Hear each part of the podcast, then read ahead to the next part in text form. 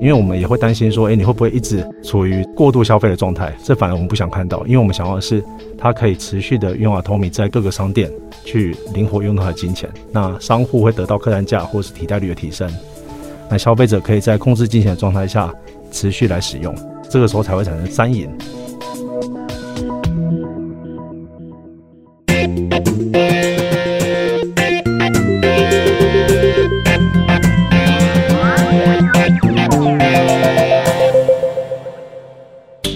Hello， 你好吗？欢迎收听老周的 Money Talk， 我是老周，在这里我们聊一聊钱和财富。在6月初的时候，我注意到苹果在开发者大会有释出了一个他们新的一个服务，叫做 BNPL。BNPL 到底是什么呢？也就是先买后付 ，Buy Now Pay Later 的意思。那苹果继他们的 Apple Card 之后呢，他们又推出了这样子的一个新的金融服务。他们要透过成立一个子公司，然后来提供用户更多的消费的选择。这就让我觉得非常的好奇哦，就是以苹果这样子，全世界市值数1数2大，而且他们的设备、他们的对使用者的了解都非常深入的一个企业，他们会想要选择投入这样一个新的金融服务。这表示这个 BNPL 的服务的规模或者说它的潜力一定已经达到了一个程度，才会让苹果做这样子的投入。所以到底这个 BNPL 这个服务现在在全球的发展到底是怎么样，我们今天就请到了这个业界的专家要来跟我们聊一下这个话题。让我们欢迎一下 Atome 的台湾的总经理洪伟洲 Jason， 要来跟我们分享 BNPL 在现在台湾还有在全世界发展最新的趋势。让我们欢迎他。 Hello Jason， 你好。嗨 Hello 吉源，你好。做 Podcast Money Talk 的听众朋友大家好，我是 Jason。 我在刚才我们在开始之前我们发现说其实我们有一点点的渊源，我们可能在政大有同一段时期有在校园擦身而过，是，对，所以非常的巧。那 Jason 其实他在支付这个行业或者说在金融相关的领域已经投入了10几年，那他现在在做 BNPL 相关的这个新创的服务的时候，我相信他一定也看到了一些新的机会。但是相对于我想现在在听的听众朋友们可能对于 BNPL 这个服务还有它的概念其实不太了解，所以一开始我想请 Jason 来跟我们分享一下到底什么是 BNPL， 它是什么时候开始的一个服务的概念。 OK， 这个问题很好，我来跟大家分享一下，就是 BNPL 的话其实它不是一个是非常新的概念，基本上它已经出现在市场上，在欧洲最早来讲它已经出现超过15年了。所以像欧洲一个很大的业者它叫 Klarna，OK， 它在欧洲的话已经开始这个服务10几年的时间。那 Buy Now Pay Later 的话，顾名思义，其实我们从它的字面去拆解或去看，你就可以知道说，基本上我们提供给消费者的是一个先买后付的一个服务。那你再把它进阶一点，再更白话一点，它其实就是一个分期付款的服务。所以像比如说我们最近6月份上线的这个金站百货，就会让消费者他可以进到金站百货里面去用 Atome 做了分期付款，然后把他的喜欢的心爱的商品拿走。对，这个就是一个 Buy Now Pay Later 最基本的概念。对，那到台湾的话基本上就是一个分期付款的服务。是，那其实我们认为说台湾的很多的金融服务是非常落地，而且它使用者是非常庞大的。我相信在各个国家金融特别是支付这块领域也都是非常多的巨头投入的一个领域。那其实刚才 Jason 提到说就是先使用先拿走然后后付款，可是这样子的服务如果我们也有套用到现在对应的信用卡，那它一定就很好理解了。但是台湾在信用卡这个领域，我相信 Jason 你一定也理解，现在台湾非常多的一个名词就是 overbanking， 那非常多的银行都已经投入到这一块红海的业务里面了。是，有信用卡，那相对于信用卡而言 BNPL 它为什么会变得成为一股风潮呢？ OK，因为信用卡的话出现在市场上其实也很久，有可能超过50-60年的时间啊，出现在这个世界上。那信用卡的话，以台湾我们这个市场来讲的话，目前台湾虽然大家会觉得信用卡好像很普及，对啊，就很多人可能人手不止1张，可能2张、3张信用卡都有可能。对，那为什么还会有 Buy Now Pay Later 的出现，或是会有这样的需求？那其实我们去看一个研究报告，就是目前台湾的话，其实手上没有信用卡的族群还有800万人。那这800万是什么样族群？他可能是自由业，或者是他可能是一个比如说像很多的 YouTuber。 那对于银行来讲，他可能比较难去分析他的过去的收入的状况，或者是他一个所得还款能力等等，所以他办信用卡很有可能会导致他申请不出来，或者是额度偏低，所以在这个情况下的话，也就是说它其实还是有分期付款或者是延后付款的需求。那在这个情况下 Buy Now Pay Later 其实就很适合给我们这样子的不管是没有信用卡的族群或者是信用卡额度不够的族群来使用。如果提到额度，通常都是用它往来的这个历史记录来判断的，给额度给的会理论上会给的越来越高，对以一个正常付款正常还款的人来说的话，所以我们是不是可以说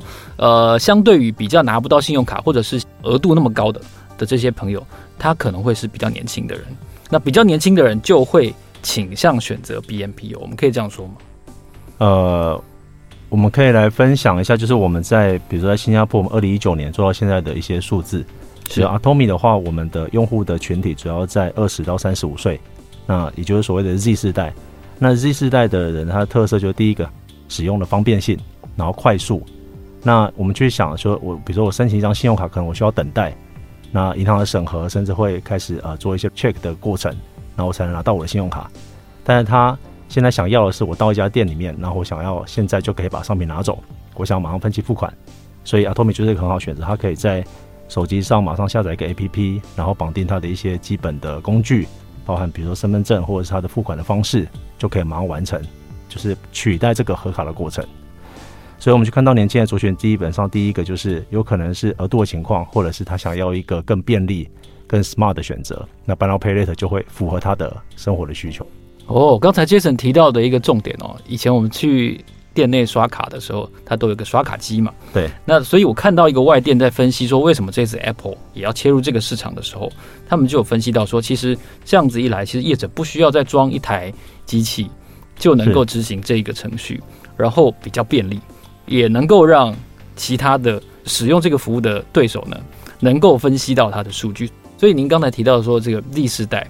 好像有这样子的一个倾向的选择，会是因为这个原因。我们注意到的是，就是它需要的是方便性，然后可以灵活运用管理它的金钱的一个工具。所以像奇源刚刚提到一个，就是怎么样去切入它的生活的一个便利性，或者是它生活的习惯会变得很重要。那对这些人来讲，基本上不管是所谓的年轻的Z世代，或者是我们这样的一个上班族，基本上我们会有延后付款或者是分期付款需求，但是不一定需要一张信用卡。对，就是需求是存在，但是只是它呈现的方式是什么。对，所以对我们来讲，我们提供一个 app， 然后让它方便的去使用，这是第一件事。然后第二个的话，就是其实不只是 Buy Now Pay Later， 现在的手机的使用的普遍度非常高，所以行动支付，像你刚刚提到 Apple Pay， 或者是在台湾可能有比如说 LINE Pay 或者是街口等等。那这样子的行动支付的习惯养成之后，在手机上使用一个 Buy Now Pay Later 服务，对他来讲就是一个很自然而然的形成的过程。是，但是对这些提供服务的这些商店来说，对，它已经有信用卡这个服务了，它加入 BNPL 的动机是什么呢？有没有一些诱因能够驱使它去有这个服务的厂商未来做做看？以用户来讲，因为刚刚提到很多，比如说用户的需求，他想要的是便利，想要的是聪明消费等等。那回到商户端，像我们的一些统计数据，比如说最基本的，当Atome 被揭露之后，我们就会看到它的客单价明确的提升。所以像我们一个数字是我们在整个总部跟揭露了这些商户之后，它合作，它客单价提升 30%。 30%？ 对， 30%。 那大家去想一个情境，不管是你在线上电商可能更明确，比如说我就购物车就是选，我看得很开心，选了比如说18000块的东西，但我在最后下单的时候，最后要结账的当下，我看到哇18000块，那我下个月卡费可能很重。那如果今天有一个选项是 Atome， 我今天帮你分3期，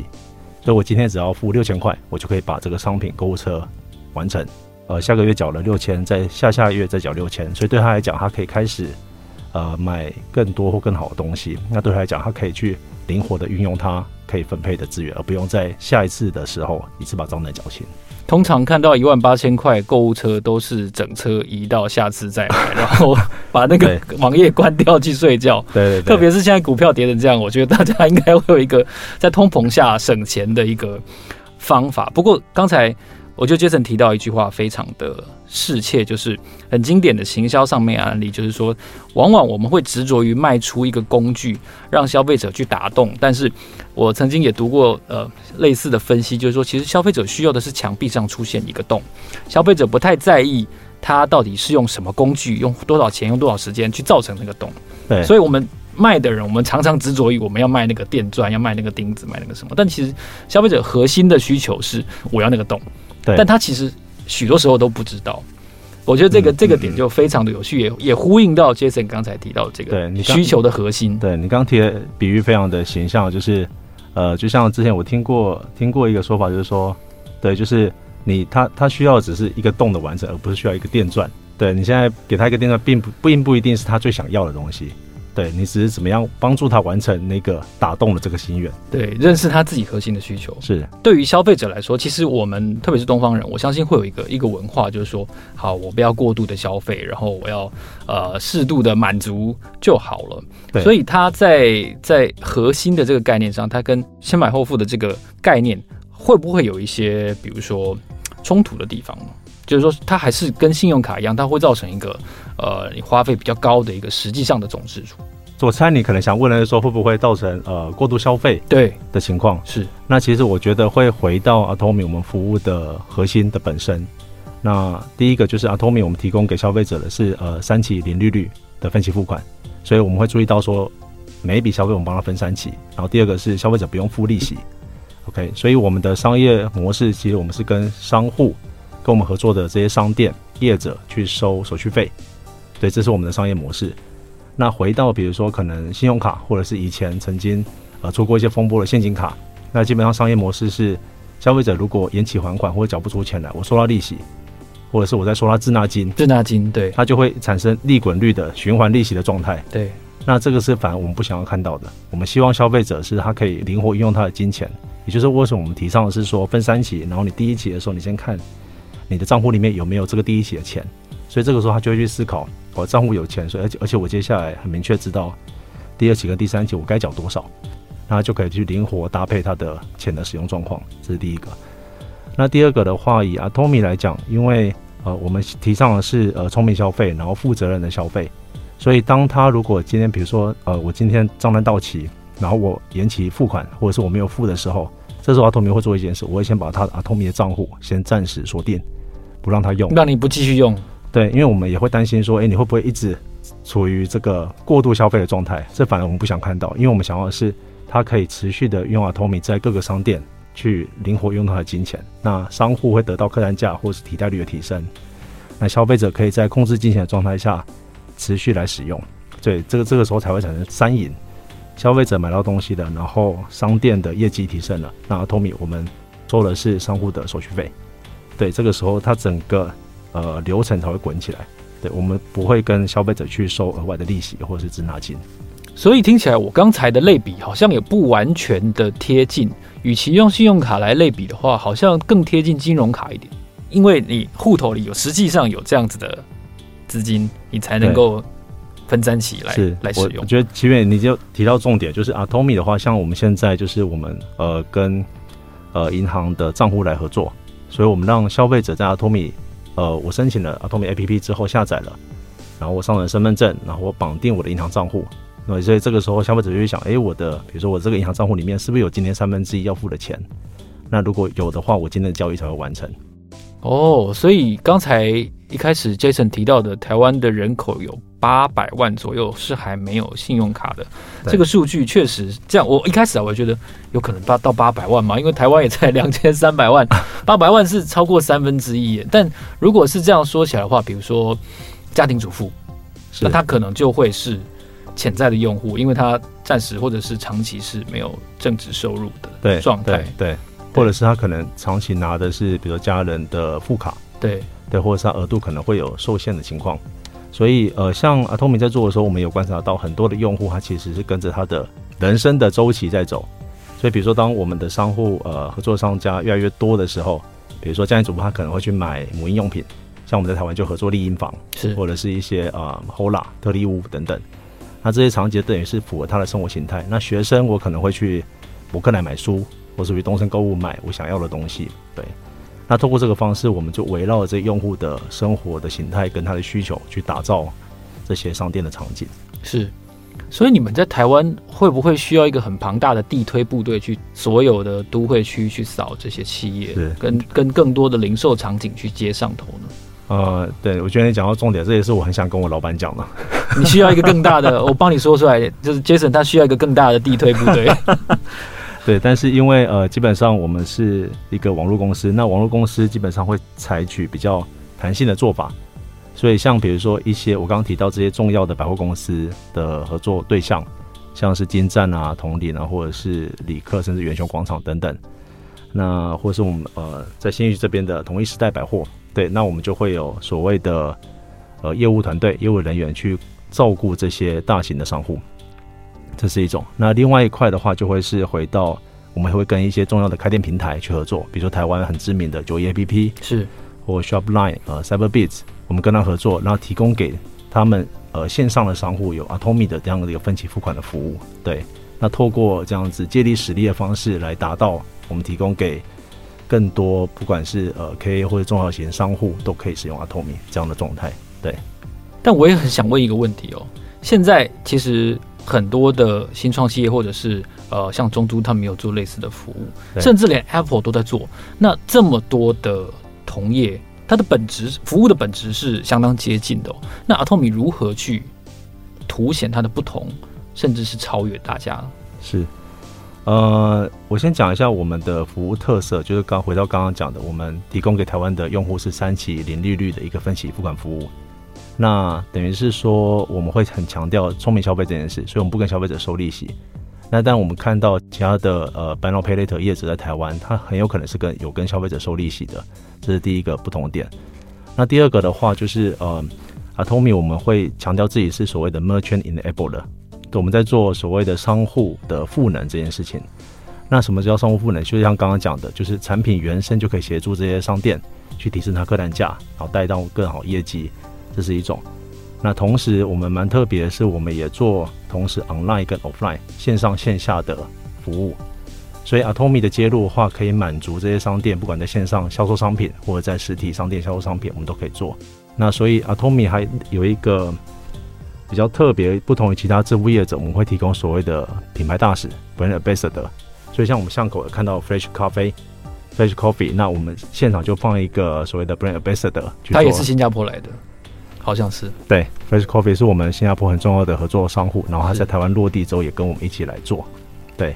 那我们就在他的店门口，然后放一个品牌推广大使，去介绍 Atome 的服务，然后同时也帮他带动更多的人流跟业绩。对，这个是我们会跟商户合作的部分。那第3块的话，就是说，因为 Atome 我们是一个行动支付，然后在行动支付上面去做buy now pay later的服务。对，那这种情况下，其实我们原生就带动很多 Z 世代年轻用户，20到35岁的年轻族群。所以在这个情况下，其实我们可以提供给商店更多的用户的来源，所谓的新鲜流量的获取，对他们来讲，对，这是他们要的。这样看起来的话，其实。Atome 跟其他的你提到的这些同业，其实它有一些细微的差异哦。不过我觉得有一件事情一定要请教 Jason， 因为有资料可以分析，代表风险可以被控制或者是理解，对，然后被限制。那相对于银行有这么庞大、历史这么久的信用卡的风险资料、支付的这个日期的资料，有没有延期？我们如何去控制？我们作为一个新创企业，如何去控制这群几乎没有资料可以分析它的风险的这个用户们？他如何确保就是说，每一个用户大致上是还得出钱来的？我们怎么去分析进而掌握这个风险？对，我先讲一下，因为Atome我们从2019年从新加坡推出以来到现在，我们累积的数字，我们整个违约比率大概在1%。左右，其实控制的非常好，1%，这是一个。然后另外一个的话，就是也会回到我们的服务的本身。对，那我们的母公司是叫 Advanced AI， 然后我们整个 group 叫Advanced Intelligence Group， 是。然后其中有另外一个公司叫 Advanced AI， 那这家公司它做什么？它就是帮这些金融机构做风控、做反洗钱的服务，它是 B2B 的生意。比如说，我提供给假设渣打银行，让它在印尼推广信贷的产品，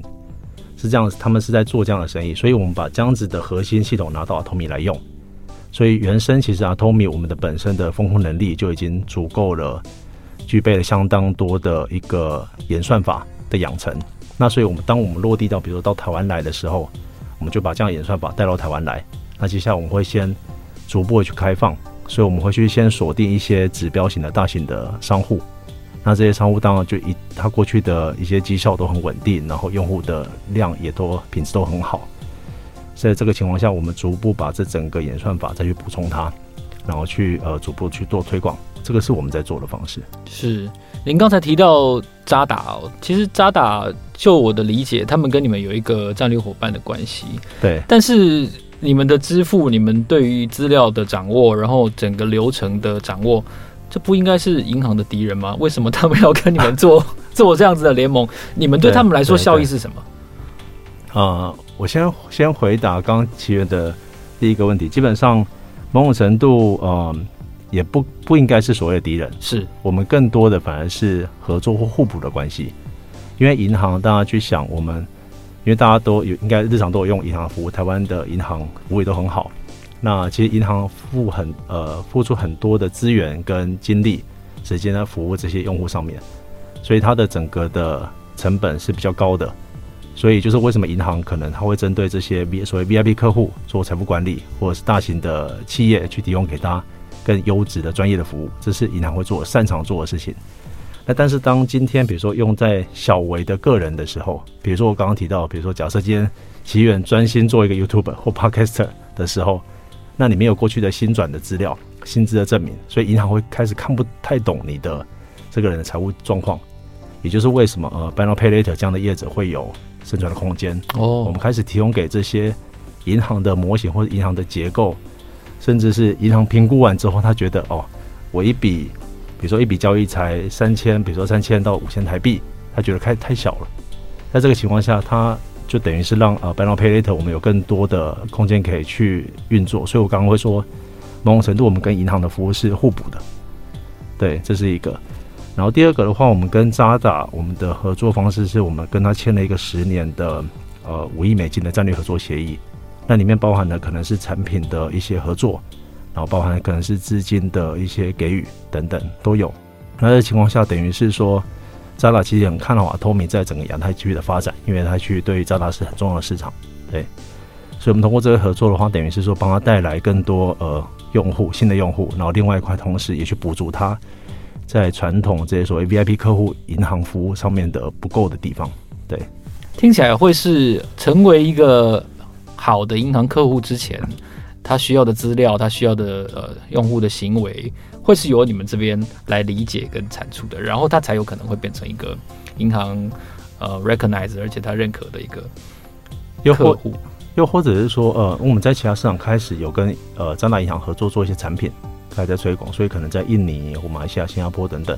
在当地开始做。那相关的合作在台湾可能还没有，目前还没有这么快。对，我们所以还是会先专注在 Buy Now Pay Later、Atome 自己本身业务的推广。因为渣打是一个非常用心在耕耘新兴市场的金融的一个品牌，所以我有这样子的感觉，就是说他们如果能够认可 Atome 的话，我觉得他应该也是看中你们在整个新兴亚洲的一些布局跟能力。那我很好奇，现在台湾到底有什么品牌，或者说有什么服务网站，它是能够用你们的服务了吗 ？OK， 我先介绍一下，比如说在线上，我刚刚讲，比如说像是博客来，是或东森购物，对不对？然后或者是我们有一些重要的酒业 APP 的合作的商户，比如说像 3M 啊，或者是前两天我们刚做活动的这个罗技。就大家可以上去买滑鼠啊、键盘等等，那这些是线上商户的部分。那在实体的门市的话，我刚刚讲到几个重要的百货公司，比如说金赞，然后像是统一时代百货，或者是特力屋 HOLA， 然后还有日本的连锁的眼镜 OWNDAYS 是对这些地方，其实陆续都已经铺开了。那现在台湾的话 ，Atome 的合作商户的品牌数量来到超过1000个。然后在实体的据点也超过了700，所以成长其实算是非常的快速。我另外也想请教就是作为一个消费者的话，我们 Atome 有没有什么地方要提醒这些消费者，就如果你要开始使用一个 BNPL 的服务的时候，我们一定要注意、一定要重视的事情可能是什么？比如说，是不是只能分3级呢？还是有更多期数可以选择吗 ？OK， 目前的话 ，Atome 在台湾的服务我们是提供给消费者就是3期零利率的服务。那我们很强调就是所谓聪明消费这4个大字，其实就是放在我们的官网上面。真的对聪明消费，那它对我来讲其实就所谓的负责任的消费。对，你我们说先让消费者确保他的银行账户里面有将1/3的钱，他才来做这样的消费。那我们希望的是消费者可以持续黏在 Atome 这样的 App 上面，然后到我们开始开拓了更多场景，持续使用，然后帮助他管理他的钱。对，其实在全球吹起这个 BNPL 的风潮的时候，我觉得今天跟 Jason 这样子的分享，我觉得特别的有意思。因为通常我们谈的是次级市场，谈的是资本市场的一些变化跟一些上市公司的消息。那对于新创或者说对于新的支付趋势，确实以前我这个节目是比较少提到的。所以今天很高兴的透过跟 Jason 对谈呢，让大家能够更理解。我相信现在听到这边一定很多人，或者说我的听众朋友，我自己稍微分析过，我听众年龄层哦，不瞒大家说，听众年龄层稍微长辈一点，应该都不是 Z 世代的，但也没有到那么长辈哦。但是大家可能对于 BNPL 是比较陌生的，对，所以像我自己，我其实从来没用过，我才会好奇说，好，什么样的人，或者说买什么东西，大概会比较想要用到 BNPL。今天透过 Jason 的这个分享，我觉得大家应该更加理解了。比如说，为什么连世界级的巨头都来做这样子的市场的一块大饼要来抢食？是，大家可能更多的理解。所以对于这个新创，对于这个服务的本质，大家也更加有所掌握了。我相信大家应该这个可以下载来用用看啊，对不对？大家在对听完今天的节目之后，欢迎大家下载去使用。对，我自己就会想要服务来用用看，比如说博客来，像我真的就是我刚才讲到那个案例，就是我自己，比如说我选了1万多块的书，然后结账的时候我看到1万多块，我真的就会开始销单，对，我就会有点惭愧呢，这个我下个礼拜学费好像又要缴了，所以我就先把整车拿去，下次再买。但是如果听起来能够做到聪明消费的话，我相信这对于你自己的金钱观念也是一个比较好的训练跟掌握，对不对？对，就是这还是我们持续在怎么说？我们也希望跟其他业者一起来教育市场，然后告诉消费者说，怎么样是妥善的用 Buy Now Pay Later 来满足他平常消费的需求。是，这是我们希望看到的。